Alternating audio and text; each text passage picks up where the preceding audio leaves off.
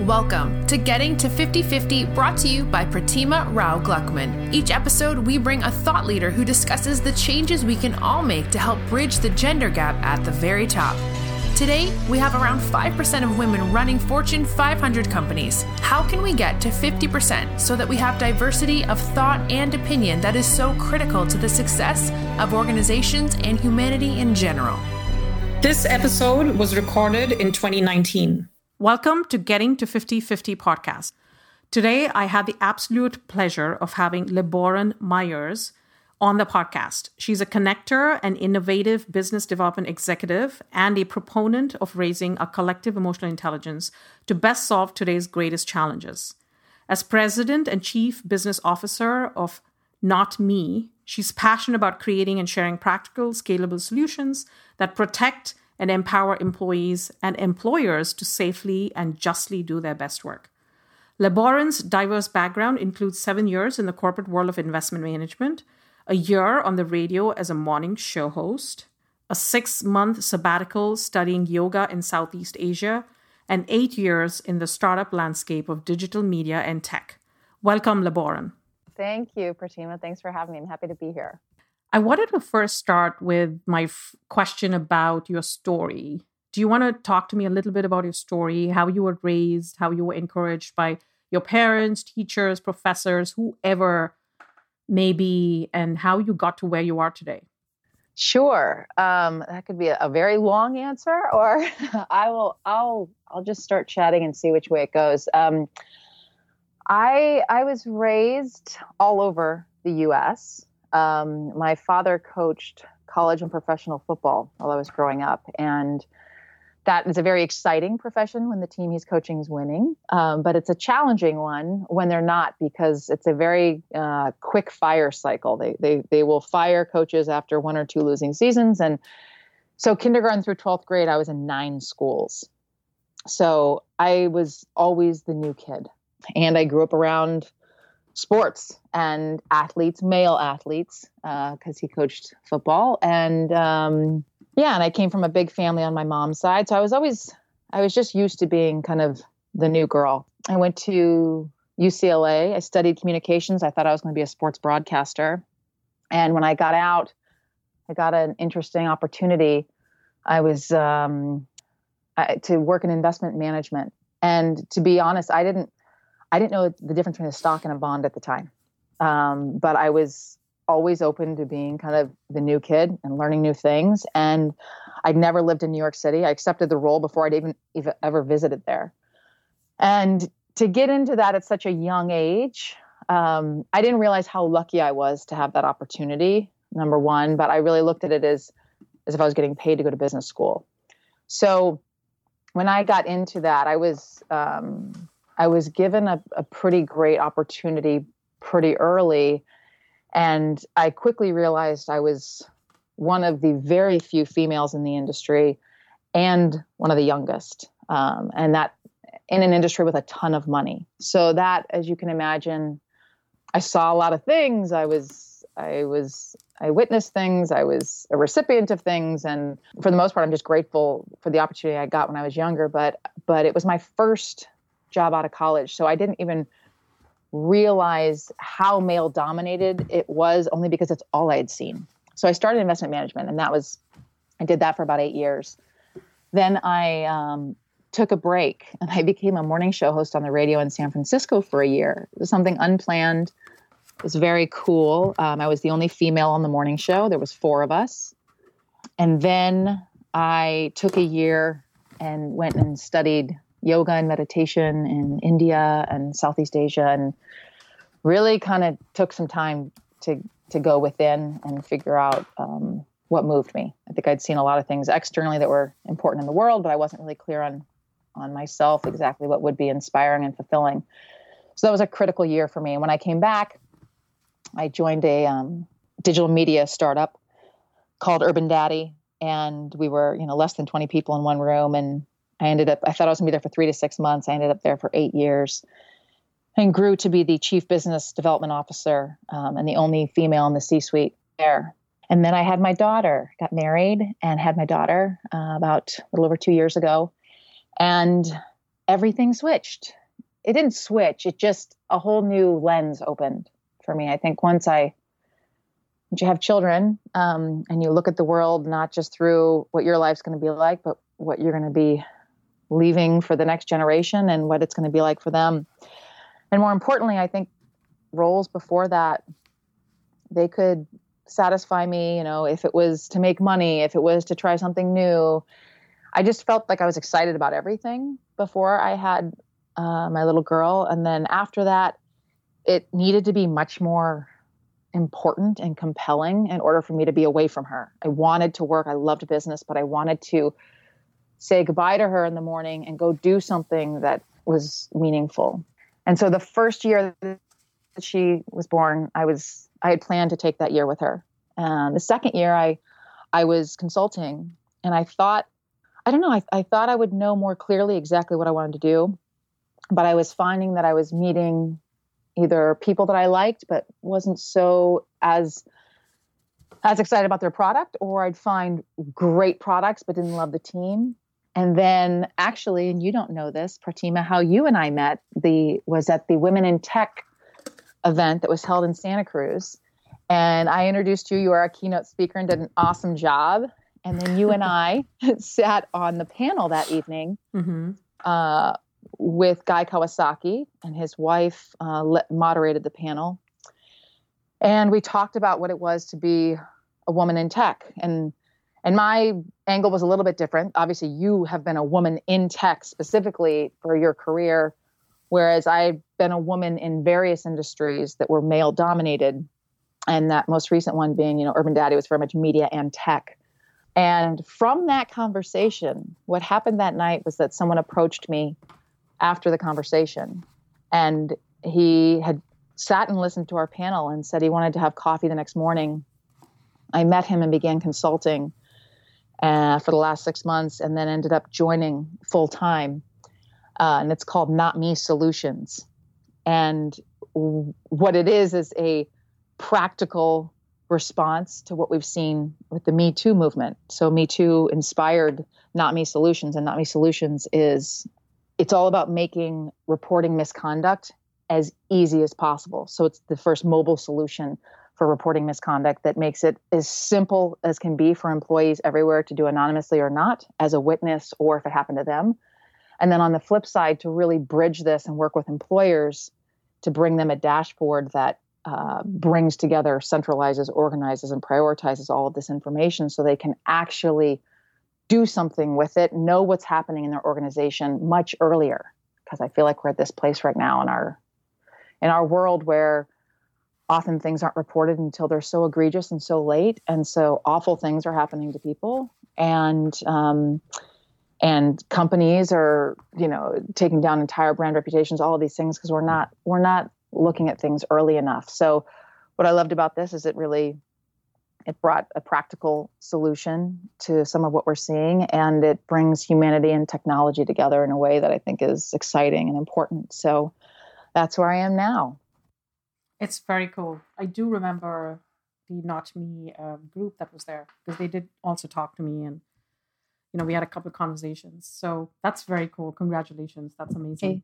Yeah, thank you. It's it's it's pretty exciting times for um, for what's happening in the world. I just I I think the Me Too movement is is highlighting a lot of things, and that's what you know, I, I, think there's a huge focus on harassment as there should be, but it really gives the opportunity to shed light on all issues of workplace misconduct and unfairness, discrimination, bullying, and harassment. I mean, these have been going on for as long as business has been happening. And so um, there just needs to be a new way to address it. Yes, definitely. And you know, this is becoming a systemic problem. I, it's always been a systemic problem. It's just that it's coming to light now, and there's a lot of you know there's a lot of uh, women are basically saying enough is enough I think women and I think and the men. next gen yeah, women, yeah. men and the next generation. I think mm-hmm. every generation has different um different areas of tolerance and intolerance. And I think the you know, people complain often about this is since the beginning of time.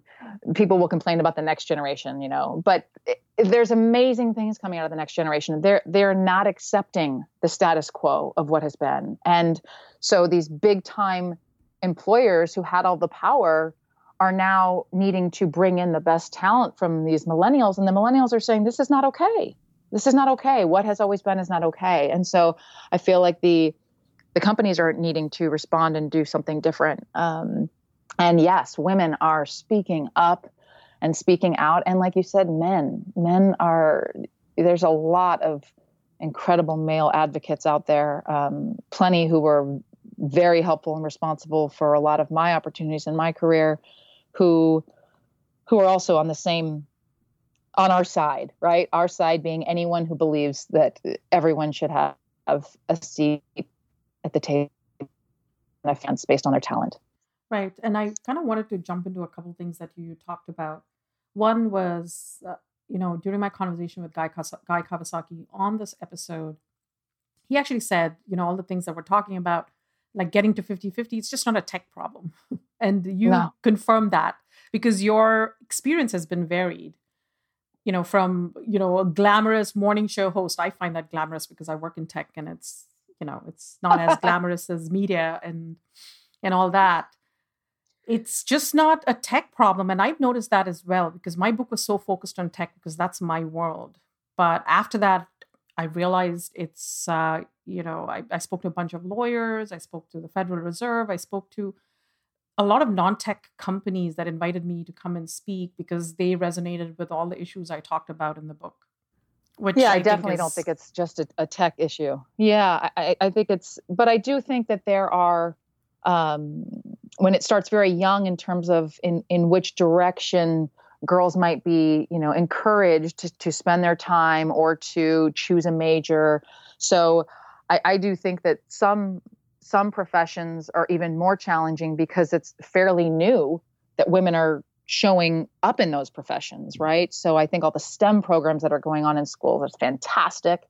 And I think just the I mean, look, you know, I'm I'm a fairly new mom. I have a, a young daughter, but you know, when I read books growing up, I didn't stop to question the fact that it was always like a princess and a guy saving her. You just read books, you know. And so now, even that, there's this new era of of what people are writing about to make it more conscious early on in little girls and little boys' minds about what people can do and what they can, you know, whatever they want to do and taking away from some of the traditional roles. But that's still the minority of the stories. You still feel a lot of the of the same traditional roles um, that we're seeing, but but there's an opportunity at every age, you know, to to just kind of call into question what has always been, not to make that bad, but to open it up to, yeah, but does it have to be that way? And can it be different? Mm-hmm. Yeah, I did that recently. My daughter loves soccer, but she had a terrible experience last year. The boys would push her, never give her a chance. They were very rough, and the coaches weren't doing anything. And she basically hated going to soccer. So, you know, I called out the coach, the head coach, and I said, You need to fix this because you're not going to get a lot of girls enrolling in your classes if you don't uh, either get an all girls soccer team or try to fix the issues where you can either teach the boys to uh, allow like make it fair right? Like not just have one kid like running around you know always kicking the ball or whatever right? Like they're still kids they're like five years old and they already see so much bias on the field at that age. And she's basically like i don't like to play with the boys. They're very mean and aggressive. And I don't want her to feel that way. I want her to not feel and have those things in her head about boys, like at that that young age. And you know, when I look back at my life, I went to an all-girls school. And I've noticed that a lot of the a lot of my friends who were with me in that school, they just have this attitude, you know, they, you know, it's like we're almost we never I don't know, we just grew up thinking we could kick ass. Hmm. And it, was it because we weren't exposed to boys at a young age? I don't know. Like I'm still figuring out like what's best for my daughter. Should she be go to an all girls school where she can grow up like me, be unaware, kick ass, whatever?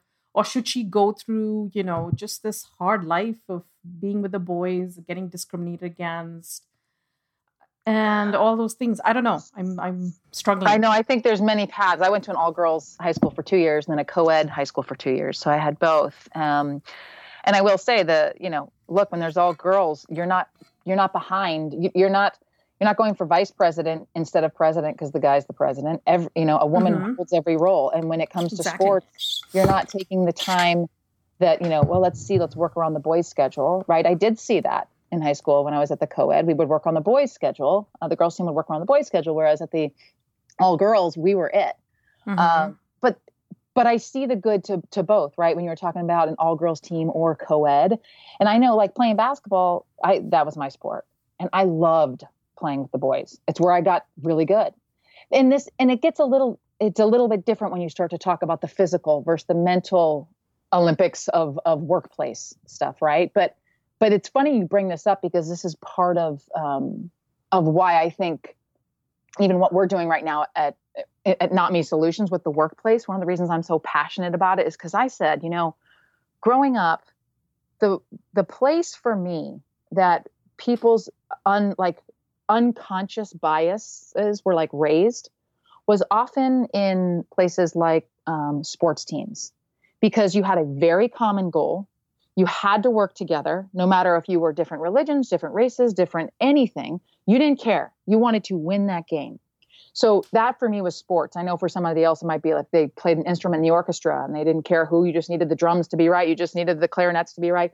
Whatever that was growing up. But when you get to be an adult, we can pretty much choose now, you know, often, not everyone. Obviously, that's a privileged choice to choose where you live. But let's say you are of that privilege where you can choose. You can choose to live in a neighborhood where everyone is like you, or you can choose to live in a neighborhood that doesn't see certain things that you want to pretend aren't happening in this world in many parts, right? And and that's look, that's okay. I'm not going to judge that. But one of the few places to me that needs to remain safe and sacred is the workplace because it takes you back to like what happened with sports. In sports, you had different people coming together, putting aside their biases to realize we have one common goal. And now you have a similar thing as an adult in the workplace. I mean, you look at the companies that have, you know, created the most amazing things and accomplished the most amazing things. They are pulling talent from all different types of people and places. Now, yes, women are still being underrepresented there, but there's still a lot of different types of backgrounds and things coming together. And so keeping that sacred, like making sure that you're making that a safe place to bring all the best talent so you can get the best things out of that is is super important to me. And it does. It's it mirrors to me what what I used to have as a child in sports when I would be just reminded that we the more important thing is what we have in common, not what we're different. You know, that's a great point. As you were talking about it, I was thinking, yes, in sports, the common goal is to win. Mm-hmm. You know, mm-hmm. there's a winner and a loser. But in the workplace, that's not really the case. I mean, not everyone working at a company is wanting to win. The, people have different agendas. People are there to promote their careers. It's not all about the business. There's lots of politics. There's a lot of, uh, you know, throw pe- throwing people under the bus. There's a lot of that going on, right? So it's much, much harder. I can see in a sports, um, in a sports arena, you know there's that motivation uh, uh, i'm sure it's political as well um, in in some of that. I mean my sister played cricket for the country and i know she struggled with a lot of the politics that went in that system and organization. Uh, but yeah you're right. I, I can see that. I there's this one goal to win mm-hmm. and they'll do it and they'll put aside their biases. But i wish it was like that in the workplace. I don't feel like everyone's there to win no. or everyone's there for the business and that's their only goal. I wish it was like that. Then it would be you know we wouldn't be talking about unconscious bias. You just want the best people to be there. But people are motivated by different things in uh, in businesses. And they are. most of them are not right. Some of them are not the right uh, intention. And some of them are are unconscious. I mean, I, I really do think that we have such a spectrum of people. I think, look, you have some people, let's like we all know, we've seen many uncovered and highlighted in the news as of late who, you know, are at the end of the spectrum where they are conscious power abusers. They know what they're doing. They're doing it for their own good. They know other people are being hurt because of it, and they're okay with that. Obviously, those people need to be uprooted. And I do feel like it's happening more and more, right? But you have this really big spectrum below that of, I think, people who are doing it in this unconscious, biased way who are not bad people, who do not even realize where their blind spots or their biases lie. And it's now it's about how how do we actually bring this to the forefront? I mean, things like the Me Too movement and things like um, this podcast and the book you wrote, and that is helping people just to like boom raise their awareness a little bit. But I I I do think that it's really important that when we're talking about it, sometimes we'll group kind of the everybody of anybody who's ever um, been a part of the problem. And I think there's a difference. There are people who are consciously part of the problem, and then there are people who don't even realize they're part of the problem. And if we can talk more and get more to that group and raise the awareness there, I think we have a much larger population of advocates than we would know. It's just not easy to figure out exactly how. Yeah. No, no, no. That's that's a great point. I wanted to jump into the next question, which was uh, persisting through your career, especially when you were chief business development officer. You said you were the only woman in the C-suite. How was that experience for you? And you know, you said you wanted to stay there for six months, but ended up staying for eight years. yes. Um, how was that experience for me? It was many things. Um, it was a startup, you know, that went through many stages. So, you know, that's there's so much within that. And it's such a loaded question in some ways. I felt a responsibility to to make sure that I was more aware of some of these biases. Um, first of all, the the CEO is a friend of mine, and I knew him and I knew his heart. I knew he's a good person, but he's human, and we all have blind spots and biases. And I felt like I had a uniquely um, a unique position in that because of our longstanding friendship, I could talk to him about these things if and when I saw them. And and that was a big lesson for me in this was that I I think anytime you witness any woman, every woman I know has witnessed moments, whether they're egregious and obvious or subtle, where you're in a meeting and a woman says something and no one acknowledges it, and 15 minutes later, some a man says a very similar thing, and all of a sudden it's a great idea. There's a hundred different examples like that, right? We've all seen and heard that. And in that moment, I think it's really easy to get upset and then um, to again group whoever the the person is who has committed this into this oh they're part of the problem. And what i realized was that was one of the places that i really really began to start approaching men and people differently who were making some of these missteps that were were biased were hurtful were exclusionary that they didn't even notice. And i started by giving them the benefit of the doubt and taking them aside and being like, did you realize that when you said this, it was excluding the rest of the group? Did you realize that, you know, you know, Sarah had offered this earlier and you didn't think it was a good idea until Bob later, you know, whatever those things are. But I did it in a um, a less embarrassing way, a less called them out way. And they were really appreciative. Like nine times out of 10, they didn't realize they did it. They didn't want that to be the case. And they became more conscious of it the next time that they were in a meeting with those same people. So it was like small things like that that was actually making, um, you know, incremental differences. Because what I don't want to do is that that big group of people who I think aren't bad people but are unconscious. I don't want them to stop talking and stop putting things out there, being so overly careful that we're not having open lines of communication. We have to let people screw up a little bit give them a little leeway of the benefit of the doubt and then offer them you know some feedback for awareness and let them course correct. If they course correct once they know fantastic then we're all moving in the right direction. If they don't that's different.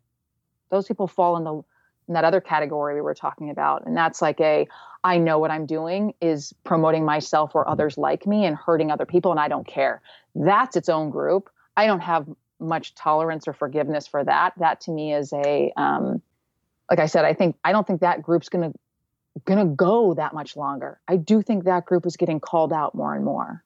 Mm-hmm. As you were talking, I had a question. Actually, I want to talk about your daughter. You and this is what women have um, go through a lot. Like when they go have kids, it's really hard for them to come back to work. What is that?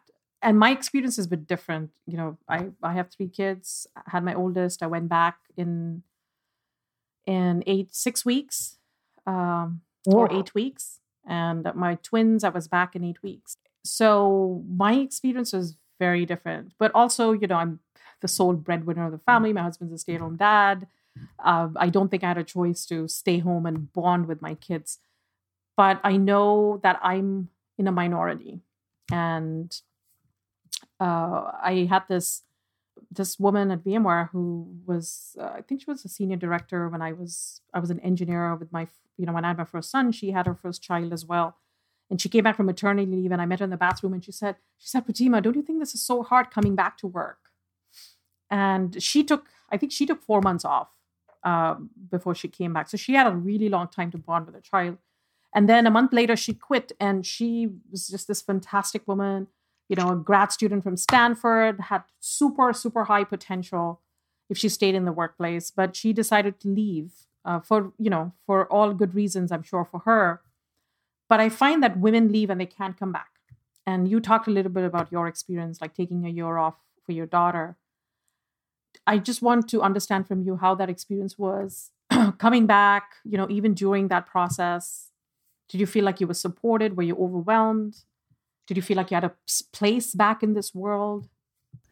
Sure. So I think this doesn't get talked about enough. Um, and I'm sure I'm sure there's uh, there's a lot of people who think it gets overtalked. They don't want to hear it, especially people who don't necessarily have some who don't have kids and don't want to hear. Um, although plenty of my girlfriends who don't have kids are are incredibly understanding and supportive. But this is a tough one because I don't think there's there's no one way. You know, when I met you and and we talked before, I had uh, introduced you as the keynote speaker, and I you told me that about your three kids. I thought, amazing. Like, what a powerful example for people who worry that they have to choose one or the other. And yet, when you say what your story was, you clearly, even though you didn't have to choose, you know, your career or being a mom, that means you have had to make incredibly hard choices every day, mm-hmm. right? Where your time is spent. And, you know, I know for me, like I said, I, I I became much more particular about what I would be working on um,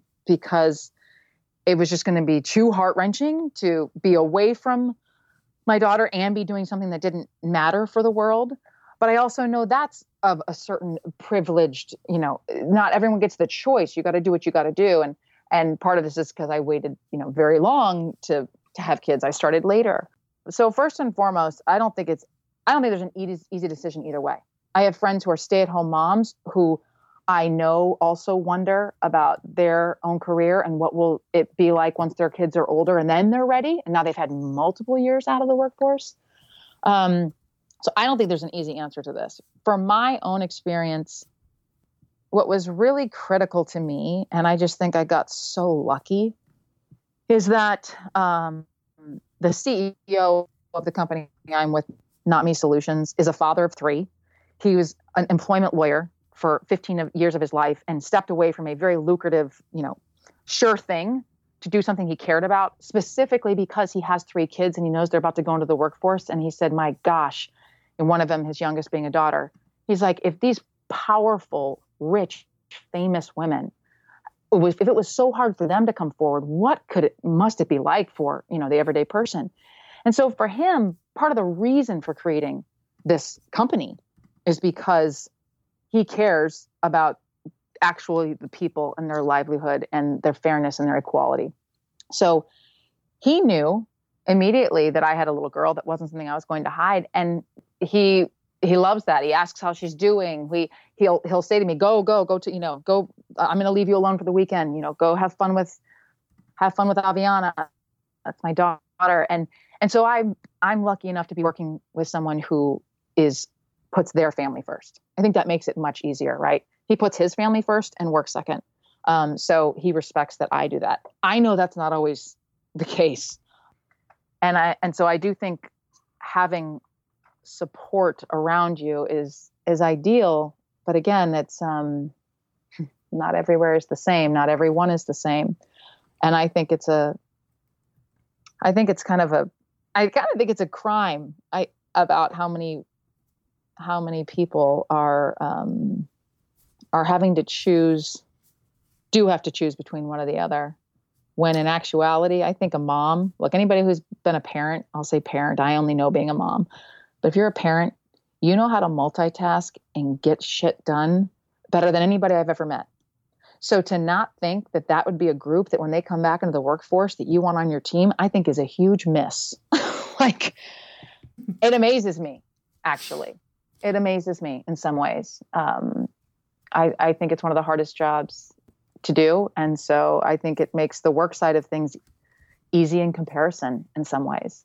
Yeah, I had this uh, woman on my podcast. I have her episode's not published yet, but she talked about, you know, she took like 17 years uh, a break from her career, and in those 17 years, when she stayed home with her kids, she like did the hardest jobs, like volunteering at their schools, doing like really tough things.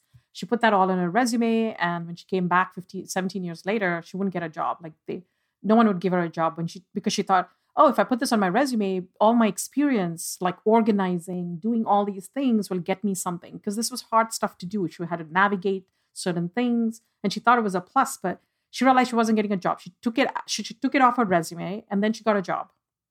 Now, she doesn't think it's a coincidence. She just thinks that people didn't value what she was doing um, staying home with the kids. And this was not, you know, being part of the PTA, whatever. I mean, I don't do any of that, so I don't know how hard that is. My husband does a lot of that, and I know how much energy it sucks out of him. And uh, there are a lot of women who actually show a lot of leadership uh, qualities when they do some things like this, and I no one recognizes it. Yeah, well, I, to me, this goes into a, uh, a topic that I am I feel so strongly about, and I think that we have a very old school, archaic way of hiring people. People are still looking at resumes for like a thoroughbred who has been from day one and worked their whole life up until this point that proves they can do every single thing they're about to do before they step into this job. And I get it, that seems obvious. However, to me what i want to know look unless you're if you're a doctor if you're gonna if you're gonna be a surgeon or something i want to know you went to pre-med i want to know you've done all like right there's some things that are unique to mm-hmm. to that profession. But i want to know that someone knows how to succeed no matter what they're thrown into. So to me i love that. I love hearing like the personal stories of that's typically where people learn their grit and where they're really strong anyway. And and i also think that's part of people learning within the interview how to present the fact that their talents in one way are completely transferable to be successful into another. So I think that's a, a two-edged sword. I think the the way of hiring from the hiring side is old school, and I think people going into interviews, and I've often seen um, females in particular interview in a different way. When I was a startup, I probably you know interviewed hundreds of people, and I I think that there is a innate ease for a lot of men to tell you exactly what they're good at and why they would be good for that job, even if they've never done it before. Whereas uh, some women will, you know, they'll they'll tell you what they've done um, with a humility that's admirable, but sometimes so understating that they don't realize that the guy who just came in the interview before or after was more powerful in their conviction about why they deserved it. And so I think a lot of this goes into like women's innate um, the need for women to innately realize they deserve they deserve these roles and they deserve these opportunities because they can do it even if they haven't done that exact thing before well, that's a great point but at the same time if women do sound confident it's a double-edged sword mm. because then mm-hmm. it's like oh she's so cocky so overconfident it's mm. almost like it's not feminine you know what I mean? Because we have this mm, and a masculine way to do, I mean, a feminine yes. way to do, to be.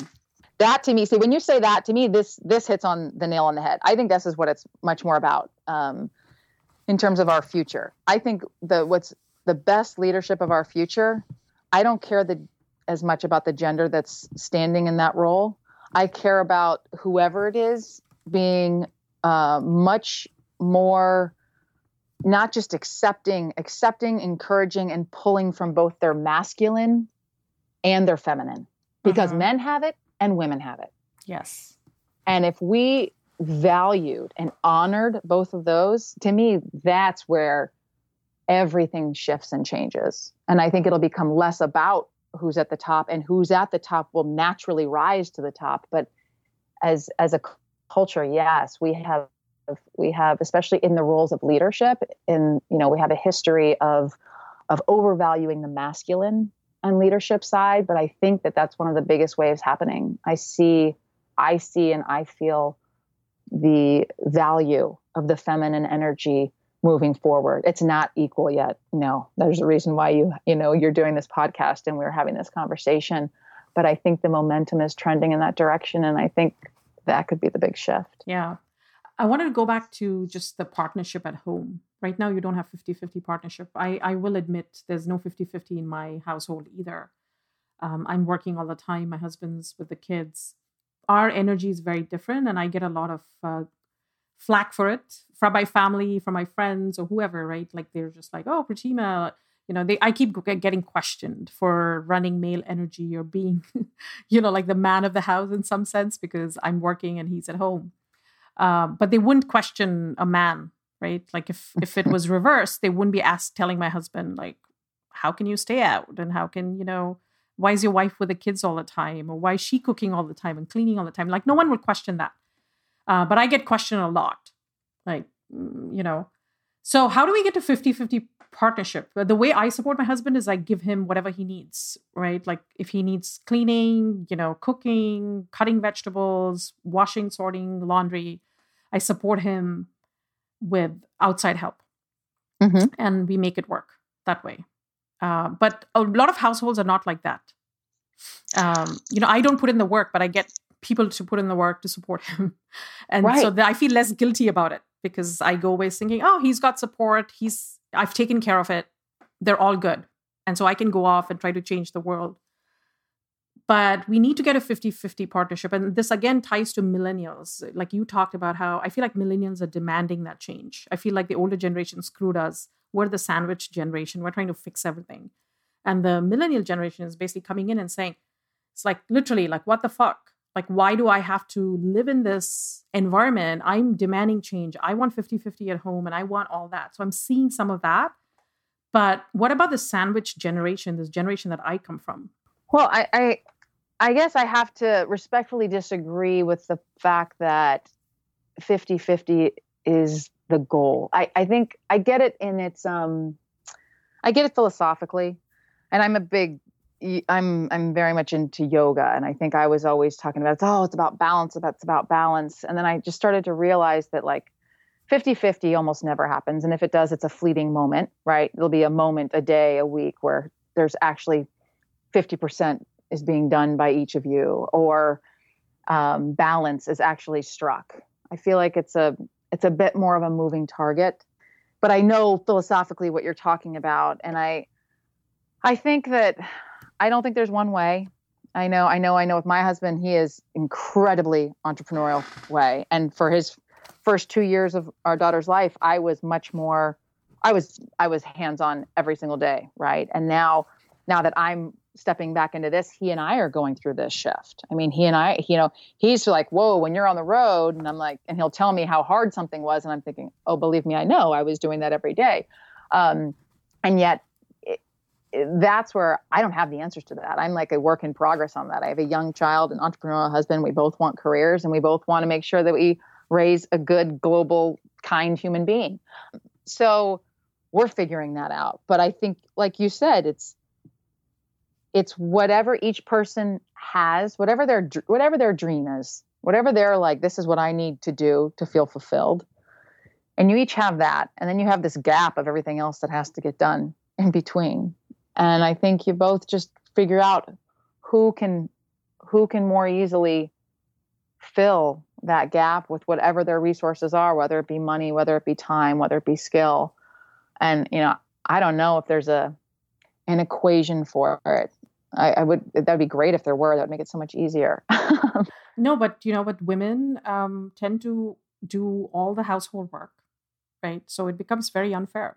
And so there's no 50 50 there in the sense that the woman doesn't get the support. That's why women don't come back to the workforce. It's, it's pretty much when, when a couple has a child, it becomes her child. It's never their child. Um, and also the way organizations are set up. You know, before we just give a week paternity to the men, which is terrible. And now we're doing 18 weeks, and yeah. not everyone's caught up caught on to that.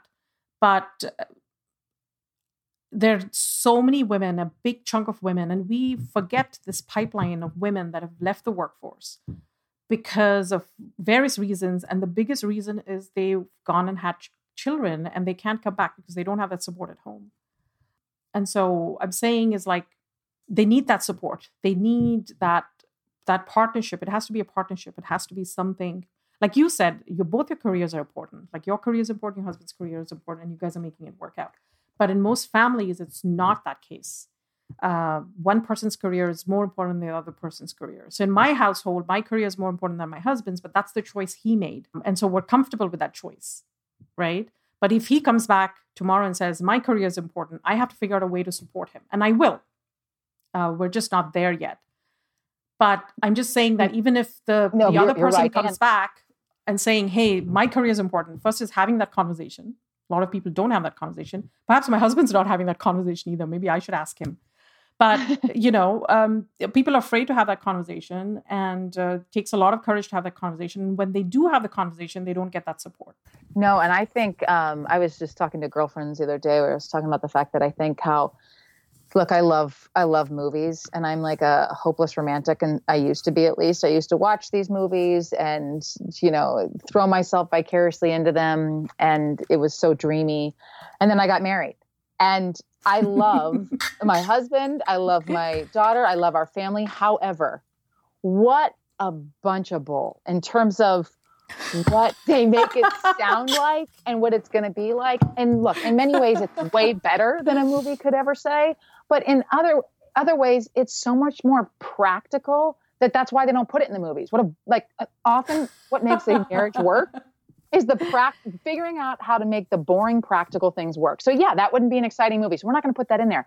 But I I've said to my girlfriends who are single, let me tell you something. One of the most important things to me when I was dating was if a man could dance. Now, I did I my husband cannot dance well. I hope he doesn't listen to this, but he should know that he cannot dance well.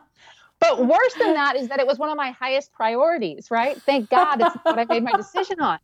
So I tell my like single friends, I'm like, let me tell you, particularly if you want to have a family, like children, helpful, a helpful partner is the sexiest partner, not in the you know traditional romantic way but in the what's going to get you through and keep you both like working towards something. And i don't i just i can't even think of a movie where i'm like oh remember that guy? He was so hot because he was so helpful. Like no it wasn't even part of the script.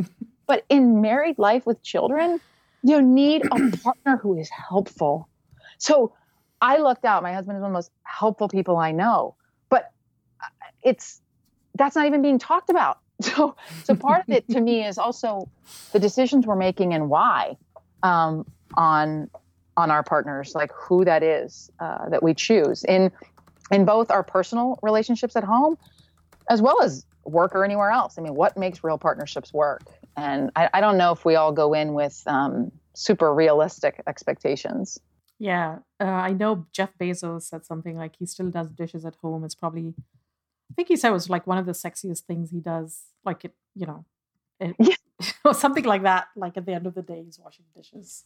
I think um, I think that's Gates. Is that because I know Bezos and his yeah. wife just splits. Maybe it wasn't sexy enough, but I think yeah. But I know what you. It's no, I, I read about Bezos, but I oh, know okay. I know Gates. Apparently, Bill Gates does dishes too. Dishes, but they realize just to be helpful is yeah. is what your partner needs to feel supported to feel supported. Yeah, you know, I think a lot of men coming out, like, you know, Mark Zuckerberg coming out and saying, I'm going to take 30 days off to be with my child, I think really helped men feel it's almost like men needed permission in yeah. some sense. They kind of need permission to do dishes as well. So I think if you have these rich, powerful men coming out and saying, hey, you know what? I'm taking 30 days off or I do dishes at home, maybe, you know, it's hopeful. It's, it's all good. I like that. Yeah, but back to the, the, the, what you said to start it off, there is definitely a double standard in this realm by far because when I think of anytime any man I've ever worked with, his wife was pregnant, he couldn't wait till the day that he could share the news that you know everything they were past the first trimester, it was safe and they could share, and there was nothing but congratulatory across the office. However, I know many women who will keep that to themselves as long as possible for fear of having their accounts taken away. What's this going to mean? Not being up for the opportunity, all those things. And the same thing, right? I mean, you're talking about a, a couple. They're, they're, the two of them are having a child and they could both go back to work the next day and, and share the news.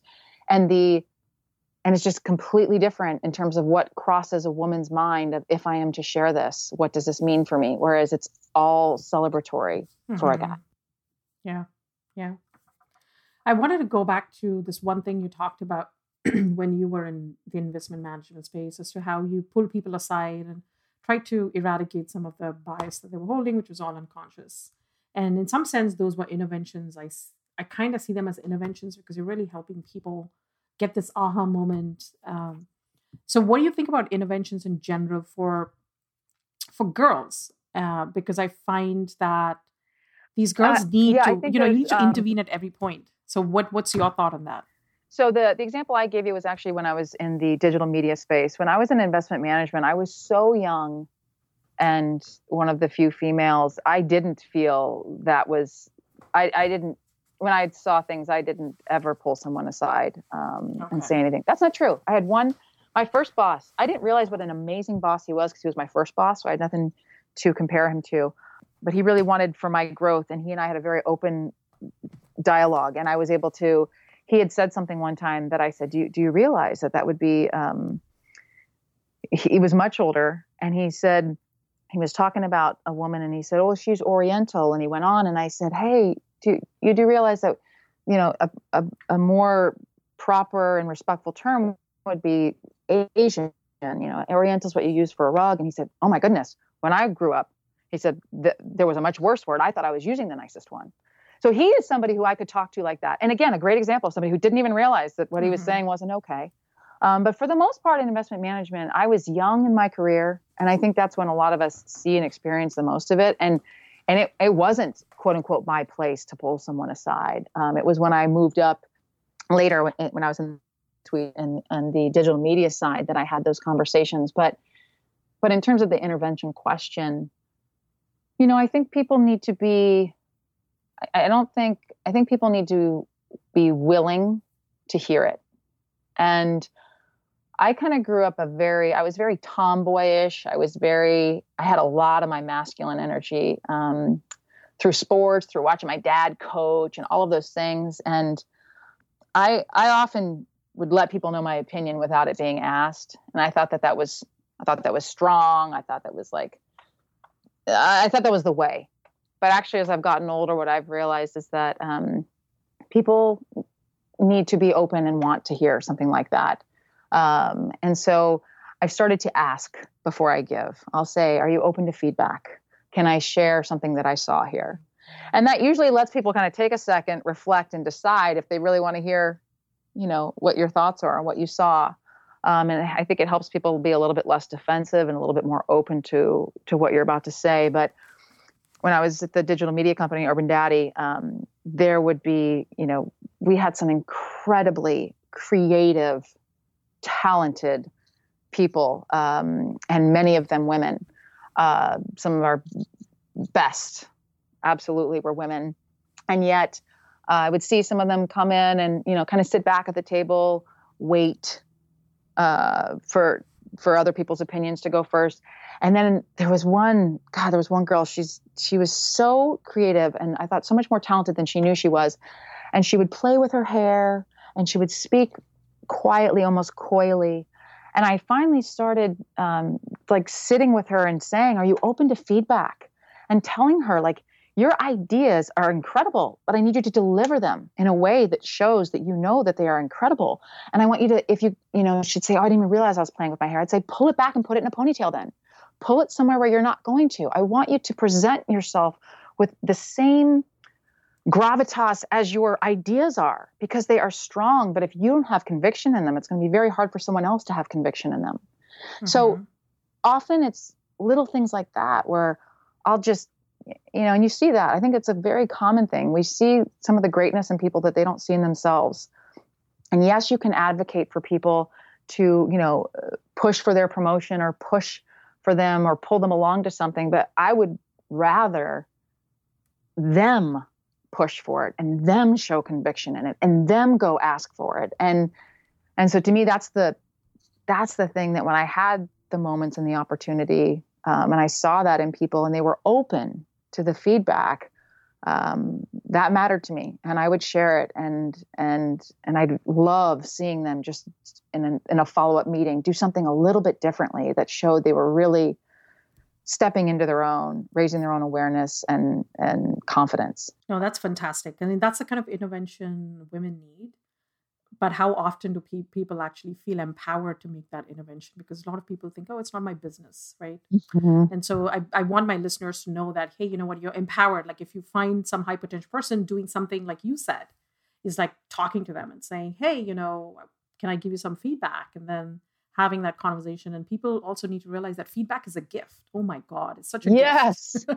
It is a gift because you know you know that's the case. You're so busy. The only time you're going to stop and do that is because you do care so it is. It's. I think that's a big thing too. If people could could let go of that first instinct being defensive or you're criticizing me and instead being like wow you're taking your time with me you mm-hmm. must see something in me if you're going to take your time which we all know is a super valuable you know asset so i agree yeah yeah so my last question because we're running out of time i just wanted to ask you about just bringing men into this conversation and earlier on i know you talked about you know a lot of men who supported your career do you want to talk a little bit more about it? Because i feel like you know there's a revolution brewing like you said like things are changing moving in the right direction but still when it comes to diversity and inclusion men kind of shut shut shut down. They're not part of the conversation. So how do we get them to be comfortable and get them into this conversation so we can actually create change? Because we can get to 50-50 uh, my podcast is 50-50 i know you're skeptical about it but for us to get to that like how do we need men to be part of this conversation absolutely and i think you know for me i think this goes into like a very um, almost almost like what a therapist would say in terms of you know people don't get into real conversa- conversation until they feel like they're in a safe space and i think right mm-hmm. now a lot of men with good intention are consciously being quiet because they are scared to misstep they are scared to say something wrong when they didn't intend it that way. And that's where I think we all need to have a little bit more compassion and a little bit more allowance. And I know this is, I feel right now is the time of intolerance. And I'm like, no, I think we need a little bit more compassion and a little bit more um, space for people to misstep and in order for us to have the conversation that's about course correction you know going back to what i said before so part of it is yes if you see some if you see something that's not right it is you know at NotMe solutions we, we want to do your part. We talked about taglines forever and we were like no do your part. Because every person can play a role in this. Every person right right now in this world can play a role in this. And so in in doing your part if i see something that shouldn't be I can either walk away and say it's not my business and miss that opportunity. I can maybe take that chance to have a potentially uncomfortable conversation and say to somebody, "Hey, are you open to to some feedback about how what you said, you know, was received?" And again, give them the benefit of the doubt. I think we are so quick to chastise people and put them in the bucket of, "Oh, see, they're just yet another man who doesn't care or doesn't know." Those are two different things. Doesn't know and doesn't care. If you don't care, yes, I've got an issue with you. But if you just don't know what you're doing or what you're not doing that could be helpful, then someone else raising it, raising your awareness to that in a way that's a bit more um, gentle, a bit more giving you the benefit of the doubt that you're a good person, and had you realized it, maybe you would do it this way. I think people will more so get on the bus of uh, moving in the right direction. I think people will more so continue talking and continue the conversation because what I don't want is people to just stop talking. That's not going to change people's minds. That means they're just thinking and feeling the same thing. They're just not willing to talk about it because they don't want to get chastised. So I think we need to start from a place of I'm going to give you the benefit of the doubt. I'm going to share with you what I saw and heard. And then I'm going to hope that in that next time, you'll have a little bit more awareness and try and do it in a different way. I think that that approach might have a little bit more impact than some of, of what I'm seeing today. That's amazing. Thank you so much, LeBaron. This was a fantastic conversation. Thank you so much for inviting me and for doing this um, because I'm a big believer that just the conversation itself is huge for awareness. And I think things are moving in the right, right direction. So thanks for being such a catalyst in that. Thank you.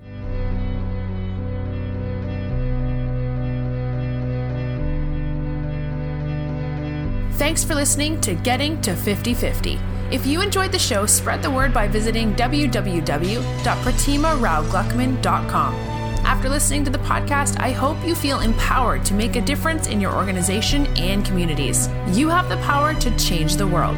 Thanks again, and see you next time.